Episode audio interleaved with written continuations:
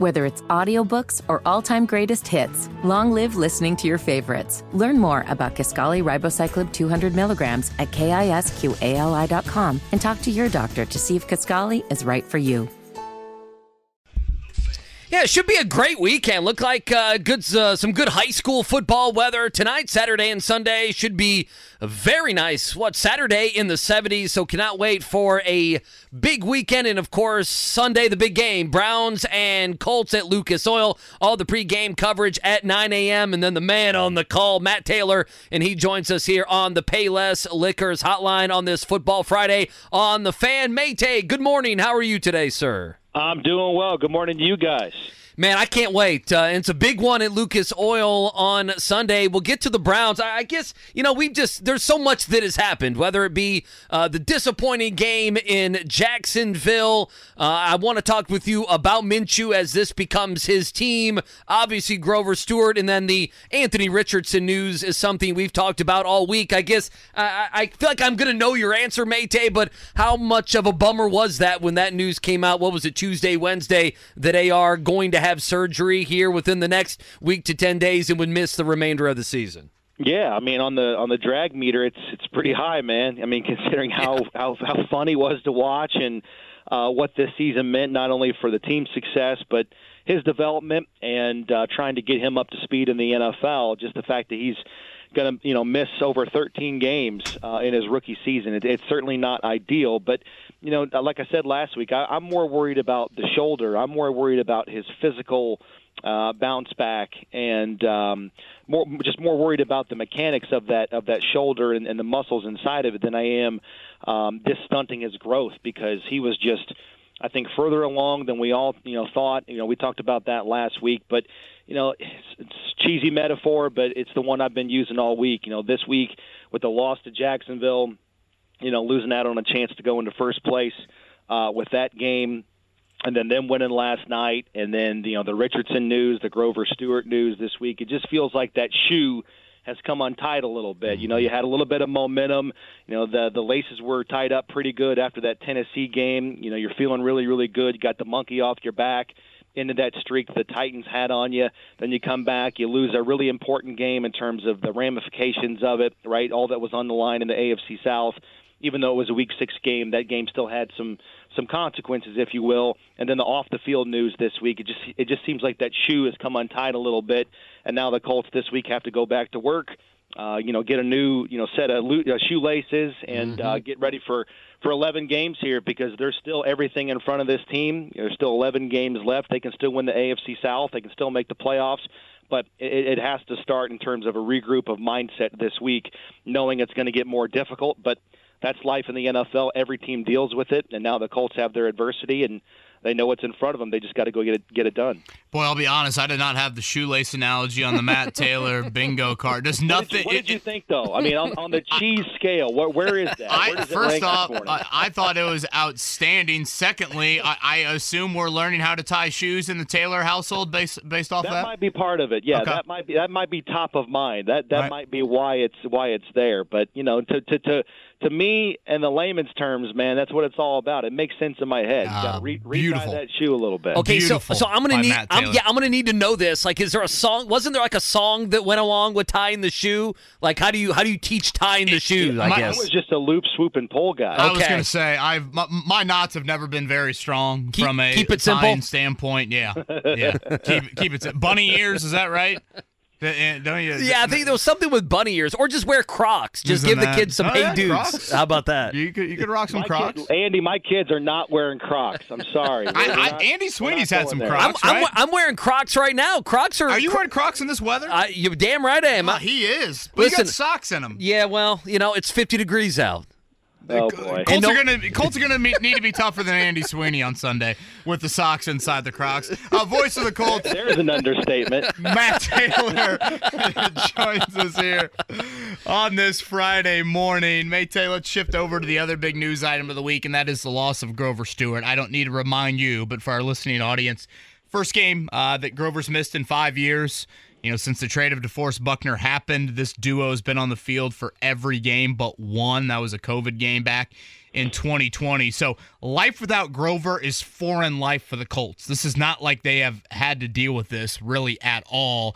Um, give us some of the names you. I, I've kind of pinpointed two names give us some of the names you expect and the ramifications of losing uh, Big Grow for six weeks. Yeah, I mean, if you're making a, a list of, of top five, you know, most indispensable Colts, just because of how difficult they they are to replace. I mean, Grover Stewart's pretty high on that list. And to your point, I think it's 69 consecutive starts for Grover. Um, he's really been a mainstay for this team since 2017. It's it's just really he does all the dirty work. You know, he's the guy that's you know there's not a lot of Grover Stewart you know posters on the on the walls of kids probably around town, but I mean you, you talk to all of these coaches and all of these you know fellow broadcasters, if you will, and and the, and the guys that that always come up to me before a game that they, they say the Colts uh, or the other team has to stop, you know, defensively, it's Grover Stewart because of just all the stuff he does to muddy up, you know, the inside of the running game, and it's it's really difficult, um, you know, the, the the task the Colts have now. But those names you're talking about, Taven Bryan, uh, Adetomiwa, Adebawore, and Eric Johnson the second. Eric Johnson the second is probably the closest thing to a true you know, backup nose tackle that the Colts have. Taven Bryan can play nose tackle, but he's probably more suited to be the backup three technique behind DeForest Buckner. So it's it's it's less than ideal the situation the Colts are in. It's kind of all hands on deck. It's going to take a, a team effort to uh, match that production from Grover Stewart, or at least not have a major letdown uh, against the run. And to your point, I mean, one of those games, you know, DeForest Buckner wasn't technically lost for the game, but he was on a major pitch count a couple of weeks ago against the Rams and wasn't out there on first and second down. And the Rams, not known as a, a rushing team, they ran for a buck 46 against the Colts and really kind of balanced out their offense to complement that passing game from Matthew Stafford. Um, so I would I would say it's more Eric Johnson than it is Taven Bryan. But the the true hallmarks or the true principles of this defense is to get upfield. And you know Grover could do both. Grover had speed and power so he was the, the perfect blend to, to stop the run up front. But Taven Bryan's more known as a, a speed guy, kind of disrupt things in the offensive backfield. I think Eric Johnson is, is probably a speed guy too, has a little bit more power, obviously, than Taven Bryan. But that's what the Colts want to do is they want to penetrate gaps. They want to get in the offensive backfield as quickly as possible. It's a big reason why they lead the NFL in tackles for loss with 39 of them, and they got a bunch of sacks too from a lot of different players, including those backup interior defensive linemen. So Grover's loss is going to be felt. There's no doubt about that. But it's next man up, and you know, you, you can't cry about it. You got to figure out a plan, and I think it's going to be a combination of just about everybody you have at your disposal there between Brian Johnson, Adebawore. Maybe you kick some of those hybrid guys inside based on the down and distance. You know, Tyquan Lewis, um, Dayo Odeyingbo. But yeah, it's it's it's certainly a tall order here for the Colts, and we'll see you know what the best plan of attack is for them coming up on Sunday. Matt Taylor with us here on the Wake Up Call on the Fan. He's on the Payless Liquors hotline. Matty, uh, you know we talked last week before the Jacksonville game. The one thing you felt good about was Gardner Minshew not being volatile, right? Being a backup quarterback that didn't make mistakes that took you out of games, and he was not good in Jacksonville. How much of that do you contribute to? He was just jacked up to be playing Jacksonville, and no doubt the Jags are playing much better better football. We saw that again last week and last night. And I guess, do you expect Gardner to be, you know, back to more of who he is on Sunday against the Browns? Yeah, I, I think that's going to be the case. I think hopefully here in about five, six weeks, we look back on that Jacksonville game and say, you know, that was just kind of the blip on the radar. And, you know, true to form in his career, I mean, prior to Sunday, his touchdown interception ratio was like three to one. I mean, it was historically good, and you know he had never suffered a three interception game. You go back and look at the picks in those game in that game last Sunday. I mean, they're just high errant throws. You know, throws that he traditionally just dials in for first downs and takes what the defense gives him. So maybe, yeah, maybe it is kind of fair to say maybe human nature got the best of him. Maybe he was jacked up. Maybe he was a little more, you know, amped up going back and playing his former team in Jacksonville, right, the place that he got his start. Um, you know, I think that's only a question that that he can answer. But um, you know, I, I think you know Gardner Minshew, you know, in his career has not showed to you know be the quarterback that makes those mental mistakes, that makes those or misses those easy throws for you know completions and first downs. He's a you know, a typical quarterback that you know takes what the defense gives him. He's really, really good at um, converting inside the zones. Um, but obviously, you know, Jacksonville didn't play a ton of zone last week. They played a lot of press man-man within that base defense. And I suspect the Colts are going to see that a lot the remainder of the season. Now, this Sunday, I don't know because Cleveland, they run their stuff and they run it really, really right. good. They they sort of just um, encapsulate you know the beauty of rush and cover. They've got really really good players up front and really really good players in the back end of the secondary, and they're going to do press man to man as well on the outside. That's why it's incumbent on these receivers for the Colts to give Gardner Minshew a chance, have somewhere to go with the football. And I've said all week, you know, you got to get free release off the line of scrimmage, and if you can't do that you know, with Michael Pittman Jr. and Alec Pierce just just winning their matchups against really good players like you know Newsome and Emerson and Denzel Ward, then you got to scheme it up, right? Stacks and bunches, uh, maybe go in motion, have the formation get you open a little bit. You know that's a lot what the Rams did, you know, a couple of weeks ago. It's what they do under Sean McVay. So you got to do it some uh, some form, some fashion in this game. And it's it's really imperative for everybody else to help Gardner Minshew because you know, this offensive line's playing well, but it's more of a tip of the cap to that defensive line and those pass rushers from the from the Browns. You know, inevitably Minshew's not going to have all day to throw the football. He's going to have he's going to need to have some some quick throwing lanes and some open receivers early in the down to have success. Again, Matt Taylor, voice of the Colts, is with us. Our coverage 9 a.m. back to back home games here for the Colts coming up. Browns and Saints. Obviously, it'll be Matt, Rick Venturi, and Larry Overton on the call here in week seven. Matt, I was talking about it earlier in the show. I think it's just paramount. You find an outside of the box way to score slash set up a short field. Is that special teams? Is that, you know, the Josh Allen Gardner Minshew strip? Is that something you can dial up potentially against a third string quarterback? And I say that because, again, I think the, the Browns defense is as impressive as I've seen really in quite some time. What has stood out to you the most in looking at this Browns defense? Well, it's it's so impressive, and it's it's not. You know, you ask everybody. You ask Rick Venturi, you ask Shane Steichen, you ask the quarterbacks, you ask Sam Ehlinger, You ask them like, why why are they so good? And they really don't have an answer other than just to say they're really good at doing what they do, and that just sort of goes back to what I talked about. They're not overly complicated, right? They're not like running some weird defense that somebody invented in the off season. Eh, they they just have really good players executing the scheme under Jim Schwartz. It just sort of boils down to that. And the the most impressive thing to me, at least statistically, is, and I think you've talked about it earlier this week, Kevin, is just they're, they're forcing teams to punt a boatload and that point total is down around 15 points per game. And they're doing all of that without forcing takeaways. They only have four takeaways on the season. They rank 31st in the NFL in takeaways.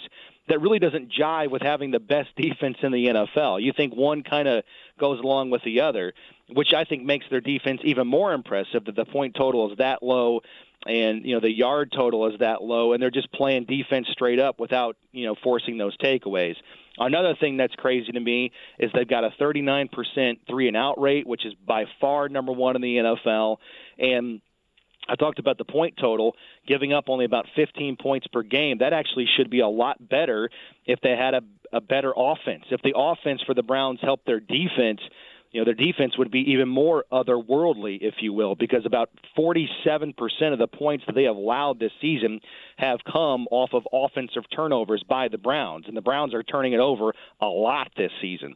And that, you know, stems from their lack of quarterback. Um, you know, consistency. They've used three different quarterbacks this year, so they're just a really, really good defense. They don't give up red zone drives. They don't give up first downs. So I think your idea there to, to score in another creative way uh, and get a, a cheap, you know, three points or a cheap touchdown either on special teams or defense, that would be monstrous in the game like this. All right, Matt, it is the 10 year anniversary of Peyton Manning's return to Lucas Oil Stadium. Uh, you were on the sideline that, that night, is that right? I was, yeah, yep. Yep.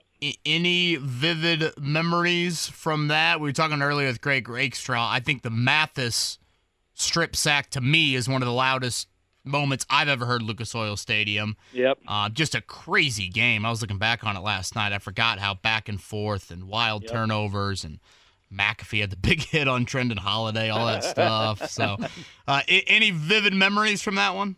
Yeah, I got a lot of memories. Uh, it was you know first um, first first year on the sidelines, and it was a Sunday night game. I remember the weather was just absolutely beautiful. Uh, obviously, this time of year, you know, it was like 70 degrees on a Sunday night. The roof was open.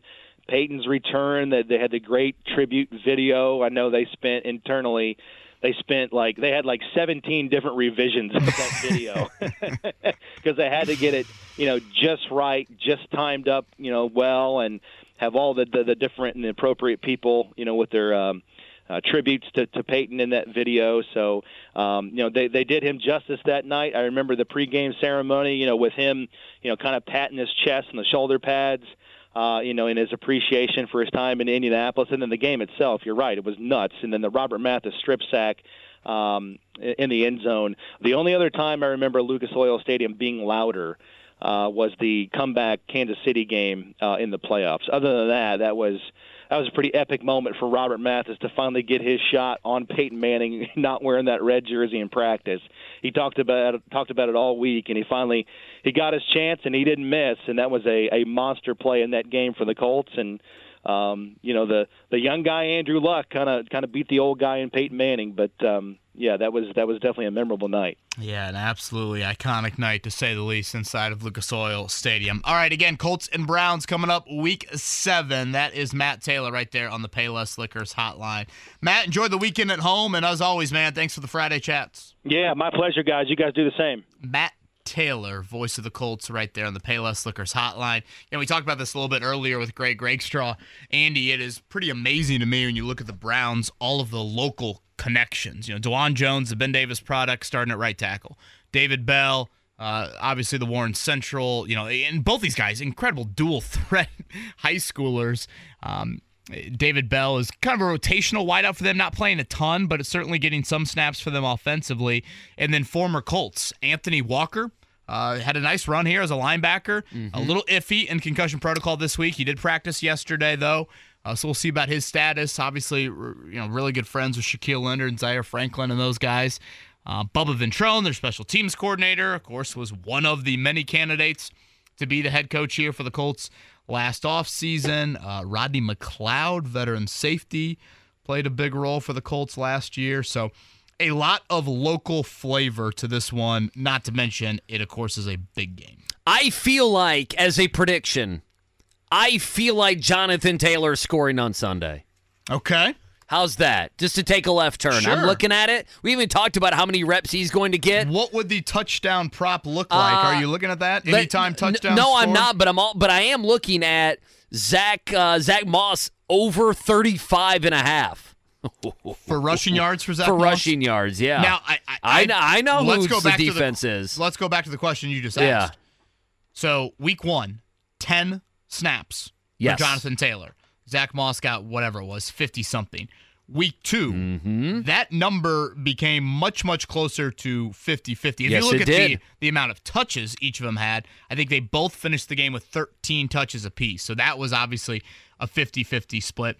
Zach Moss started in Jacksonville. He played uh, in the game 39 snaps. Jonathan Taylor played 33 snaps. Uh, Trey Sermon actually played the final seven snaps of the game, as that one was obviously uh, over at that point. Do you expect that number to continue to climb? Are we now I, to I where do. Yeah. Taylor's 70 30, 80 20? I was going to say 65 35, something like that. I don't think there's anything wrong with it. Like, Zach Moss, does he. Okay, two things with Moss and Taylor. And with all the news, we haven't talked about this. A, when does Taylor take the starting job? Now, not that it totally matters. Again, Right. you don't have to start or get the first series even to have the most attempts, to have the most rushes, catches, whatever it is. And then when they got to the goal line, they went with Moss. Do they always go with Moss? Those are to me the two questions. So I'm I, my gamble here would be Taylor, if they get first and goal at the four yard line, second and goal, whatever it may be, this time they give Taylor or try to get Taylor the touchdown. Last week they got Moss the touchdown. You know, I would like to see them in the backfield together. Um, I, I'd like to see them in huddles together. Listen, I agree with you. because I thought something that Moss has shown this season, Andy, capable receiver.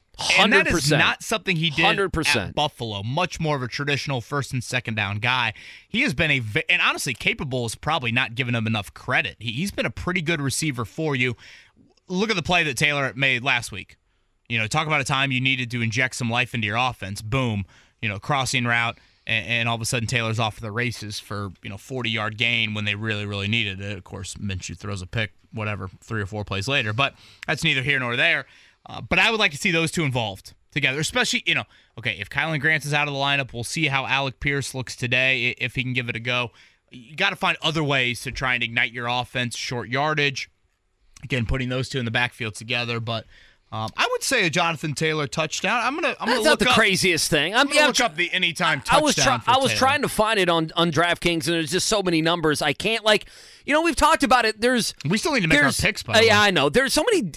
There's so many down stories with the Colts right now, and this last week has been ah the Colts are being the Colts, back to the same old thing. I, that's why the importance of this game to stop the bleeding and the feel good. There is something about having feel good around a team. And if they go out there and they lose 16 to 3 on Sunday, uh, that's going to be Minshew back to back rough games. And I know we can say, well, the Browns defense is historically great. And then the week before, uh, you know, it was in his head going back to Jacksonville and everything like that. But like, it's time. You have two guys who right now this season are are top shelf running back. Zach Moss has had a great year, and Jonathan Taylor has had what three weeks now to get his footing. He is a healthy player. We saw the uptick last week. Like to me, to me, this is a this is Shane Steichen game. How, how, where can he find points doing Right. something that might be different to a Browns defense that is great? I mean, Minshew goes out there and throws three picks. It's not going to matter. There's nothing You're gonna have Steichen to can do. scheme. You're gonna have to scheme Yeah. up some things. You're Yeah. to- yeah. You- This you is know- a game where, again, where do you lean towards offensive strengths? Moss and Taylor. Yeah, Steichen, I think would be honestly probably next on that list there because this has just been such a stout defense. And I thought Matt Taylor made an interesting point about the Browns. It's not like they scare you from an exotic nature. They don't really. They're not overly complicated pre-snap. They're just they just line up and they say we'll probably play a good amount of man coverage, and we're just gonna come at you with our 11, and more often than not, we're gonna beat you up. Yeah. and that's what they've been. So again, how can Steichen find some creative ways to get others involved? And you know, I said it to lead off the show, and I mean it in all seriousness. It's the puberty game. What if it's not? What if it's 31-28? it's a game. We're not. We're, There's no way, five, six right? touchdowns. I There's I, no. Listen, I, mean, I don't think there's a way. re- kick and punt returns. No, I mean I don't think there's. I don't think there's a way. No, I have not seen First one to 13 I- wins. KB. I haven't seen one prediction. And maybe somebody at the station, uh, when it gets posted at some point today, will have it. I haven't seen one prediction of this game hitting the over at 40 and a half. Not one. Speaking Not of over, one. Shout out to Jason Hammer. This time yesterday, he was about to give you two picks for Thursday night football. One was the over and the total of points in the game. That certainly hit. And one was Derek Carr passing over. Even with Carr doing like the Taysom Hill thing, where Taysom Hill, you know, obviously comes into the game for a few times, Carr obliterated that over under on pass attempts. Uh, I think it was 40. He was in the 40s. And uh, that over under was 32 and a half. So shout out to Jason Hammer for Well, it's something we there. need to remember next week. Yeah, I mean, Carr, Carr throws. It's like empty calories. He throws the ball a lot. They're all five yarders. Boy, it- and their get the line a little beat up right now. And again, they've got. I mean, Alvin Kamara needs the ball. Chris Olave needs the ball. Like I mean, they've got some. He yelled at he yelled at Olave last night. weapons. That was a big deal for him. Before we get to the pop quiz, before we get to the morning check down, Sam, is this Fred on the line that wanted to chat? Yes, yes, it is. Okay, I figure we could get Fred in here before we begin. Thanks. What's up, Fred? Hey, good morning, guys. Love the show. How y'all doing this morning? We are great. Happy Good. Friday to you. How are you? I'm good, man. I'm good. You just made a comment about this being a Shane Steichen game. I totally agree with you on that. Um, that's why we brought him here. Our innovative offensive mind. Didn't like his game plan last game, man. It was something, man. Uh, that's a different story. But asking you guys, man, what uh, specifically do you think Shane can do to offset this defense? Because one one of the things that I think is Josh Downs, take him out of the slot, put him on the end, let him go deep, let him run some uh, deep routes. I think we just selling Josh Downs short by keeping him in the slot. I'll, I'll, listen to you guys' reaction to that. Fred, have a good weekend. Appreciate the call. I, I, agree with a lot of what. Obviously, I had issues as well with the approach last week. I thought you just kind of surrendered yourself to being one dimensional and, and didn't really allow for that, that Moss Taylor strength to try and you know kind of outbox Jacksonville, if you will, and test Jacksonville where they were at coming off the London trip. Moving Downs around, I think, is a really interesting point, and, and the Alec Pierce injury maybe plays into it. I mean, Downs last week, correct me if I'm wrong, Andy, that touchdown was lined up outside, right? I mean, that, that was not a slot mm-hmm. touchdown. Right. I so, believe so, yeah. You know, I mean, Downs has certainly proven even early in his career he can do some things like that. Specifically, if Cleveland's going to play as much man coverage as they played last week against San Francisco. Whether it's audiobooks or all-time greatest hits, long live listening to your favorites. Learn more about Kisqali Ribociclib 200 milligrams at kisqali.com and talk to your doctor to see if Kisqali is right for you. Whether it's audiobooks or all-time greatest hits, long live listening to your favorites. Learn more about Kisqali Ribociclib 200 milligrams at kisqali.com and talk to your doctor to see if Kisqali is right for you. All right, talk some baseball.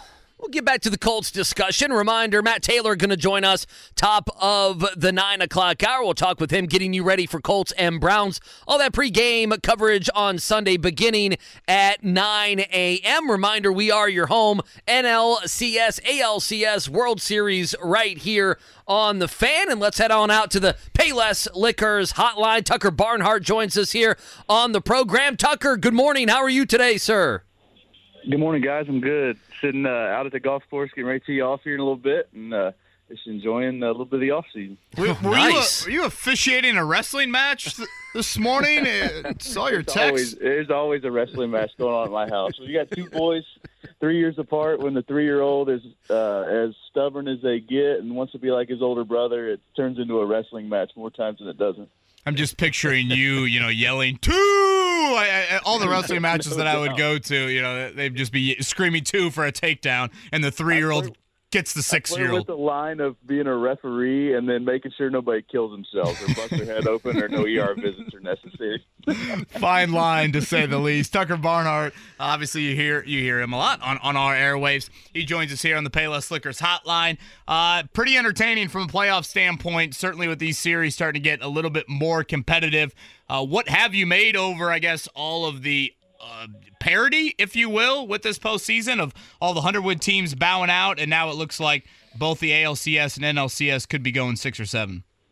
Definitely, I think it's. I think to to hit your first point about it being entertaining, it's been awesome to watch. Um, it, the the parity, I think, in the game uh, with the youth of uh, of a team like the Diamondbacks and the speed and the defense that they play. Um, I think it brings a, a different kind of flavor to the game that, that we haven't seen in a little bit uh, with the with the home run being the thing and exit velocity and all of that that stuff um, in terms of, of of pitchers and arms and everything. They're kind of playing an older school type of baseball, stealing bases, playing really good defense, and keeping themselves in the game. And then the team that they're playing right now uh, in the Phillies, who are just kind of slug have slugged their way to uh, to where they're at now. I mean, they got kind of stymied last night a little bit, but uh, they're on fire right now offensively.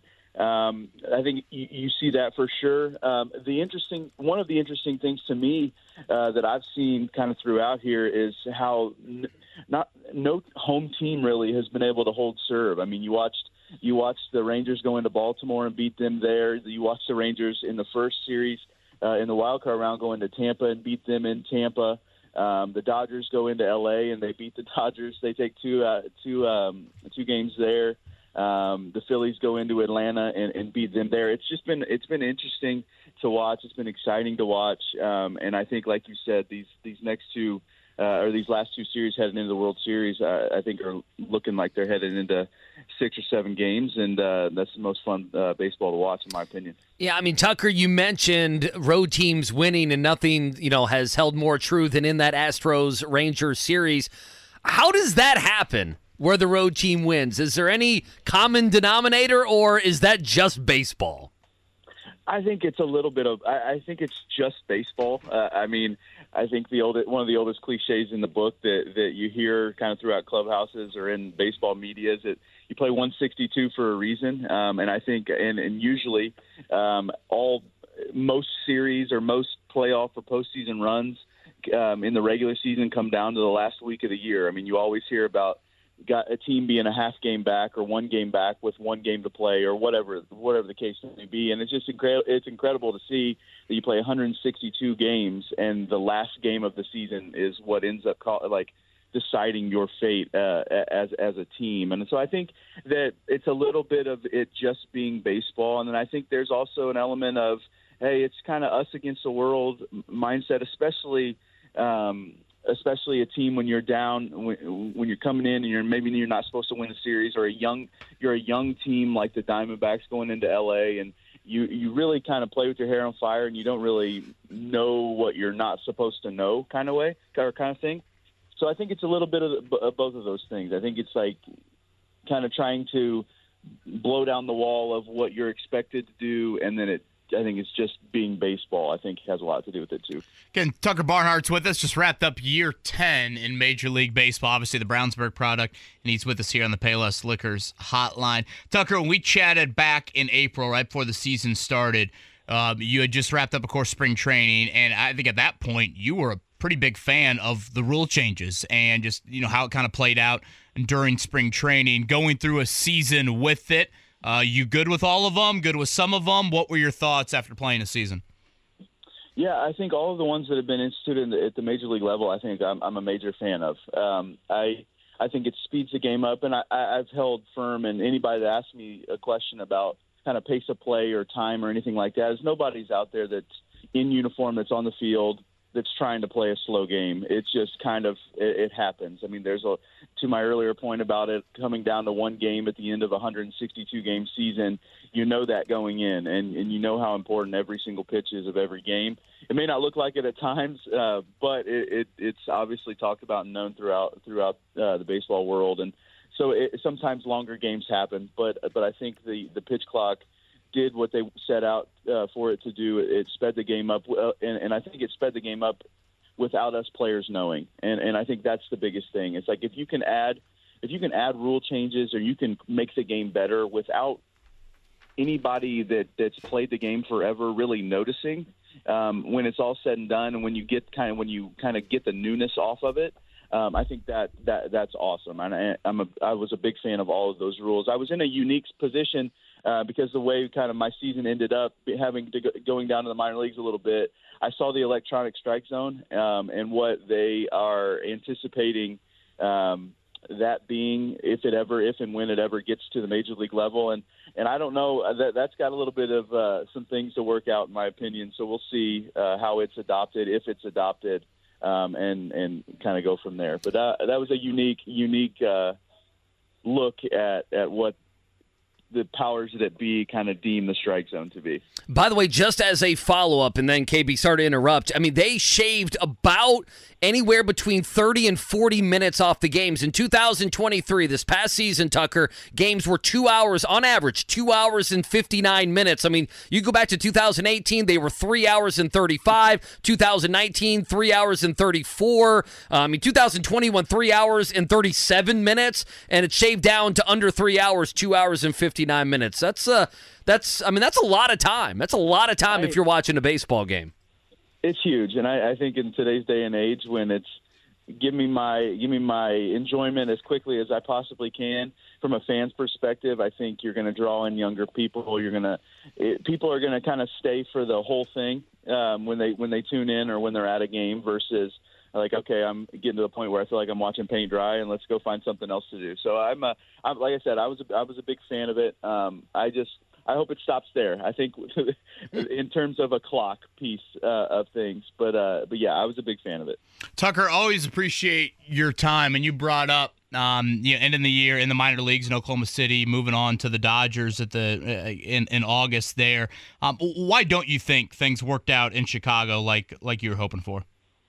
I'm not sure. I just think it was a direction that the that the team kind of felt like it was was headed, and um, Miguel Amaya is a younger catcher that that that um, they view as as a part of their future, and and I've been that guy before. I was that guy in Cincinnati, and and you you want your your time, and you you you've earned your time, and he did the, he did that, and um, I, I have no ill feelings towards the Cubs. Um, I, I wish they would have made the postseason. Obviously, I have a lot of friends over there still that I still talk to. The fantasy football league that we're still in, that we all talk on the daily basis about how bad our trade offers are. Um, we got all of that. Uh, we've got all of that still going on. Um, I appreciated my time in Chicago. I've always loved playing in Chicago, and playing at Wrigley as a Cub, uh, as a as a home player, was one of the coolest experiences I've had in my career. I mean, you go in there uh, as a visiting player, and you, it's a difficult place to play, whether it be traveling in from a Thursday night game and having to play a Friday day game, which is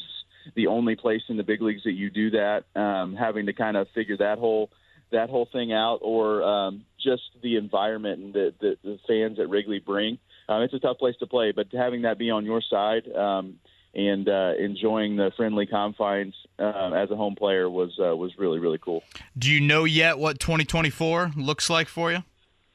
Um, I'll be a free agent. Um, the uh, based on the way that my contract was um, negotiated and, and agreed upon, um, I have one more year, um, uh, for lack of a better term, on the Cubs' dime. Um, so I will. The way that the contracts work in the big leagues is that um, I'll be a free agent, and then any team that wants to uh, to sign me will have the ability to do so, and they have to play, uh, pay me the league minimum, and then the Cubs uh, are on the hook for the, for whatever else um, was is left. So I'll be a free agent. I don't know exactly what uh, that looks like in terms of um, in terms of teams or negotiations or anything like that because I'm, I'm not technically a free agent until after the World Series. Um, however, I had a great time in in LA um, in that organization. I think they do a phenomenal job um, with their with their younger players and with their communication. Um, so if, if that ends up happening, that would be awesome. I wouldn't be mad about that at all. Um, but we'll see. Again, Tucker Barnhart is with us here on the Payless Liquors Hotline. We'll round it out with this. You're battling the elements this morning on the golf course after the officiating of the wrestling match. Uh, I assume some Pacers and potentially a Colts game or two will be on the off-season agenda. Uh, anything else you're looking forward to here in the off-season? Yeah, I think well, my wife and I are going to try to make it out to opening night, uh, babysitter dependent. Uh, we'll see if we can find one, but uh, you know, I'm looking forward to being a dad and uh, and constantly staring at my fantasy football teams and figuring out how I drafted as poorly as I did. So, how many leagues are you in? I was going to say hand raised right there. How many leagues are you in, by four, the way? Man, I'm in four. Oh, so every uh, so every time there's a touchdown being scored, it's probably helping you and hurting you all at one time. I mean, no truer words have been spoken. I've No. been in, I'm in a, I'm in a like a dynasty league. That, Oh, uh, yeah. that I've that I've been in for I think it's like seven years now. Oh, yeah. It's a bunch of guys that I play with in the minor leagues. Um, that we're all kind of go. We've been in it. Man, it's been a long time. Uh, so that's we've been in that one for a long time.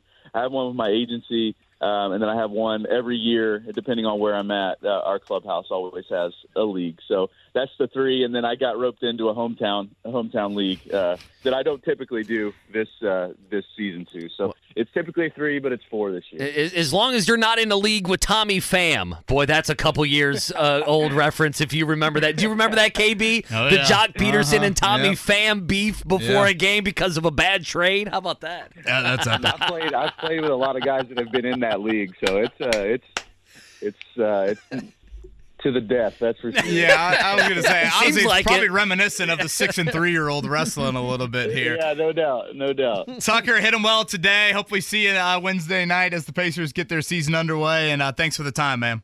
You got it, guys. Anytime. I appreciate y'all. That is Tucker Barnhart right there on the Payless Liquors Hotline. Again, a 10 year run for him. We will see what is in store year 11, and he is certainly a big, big Pacer and Colts fan. So uh, we'll be taking in that action here on the horizon. All right, voice of the Colts, Matt Taylor. He joins us in 10.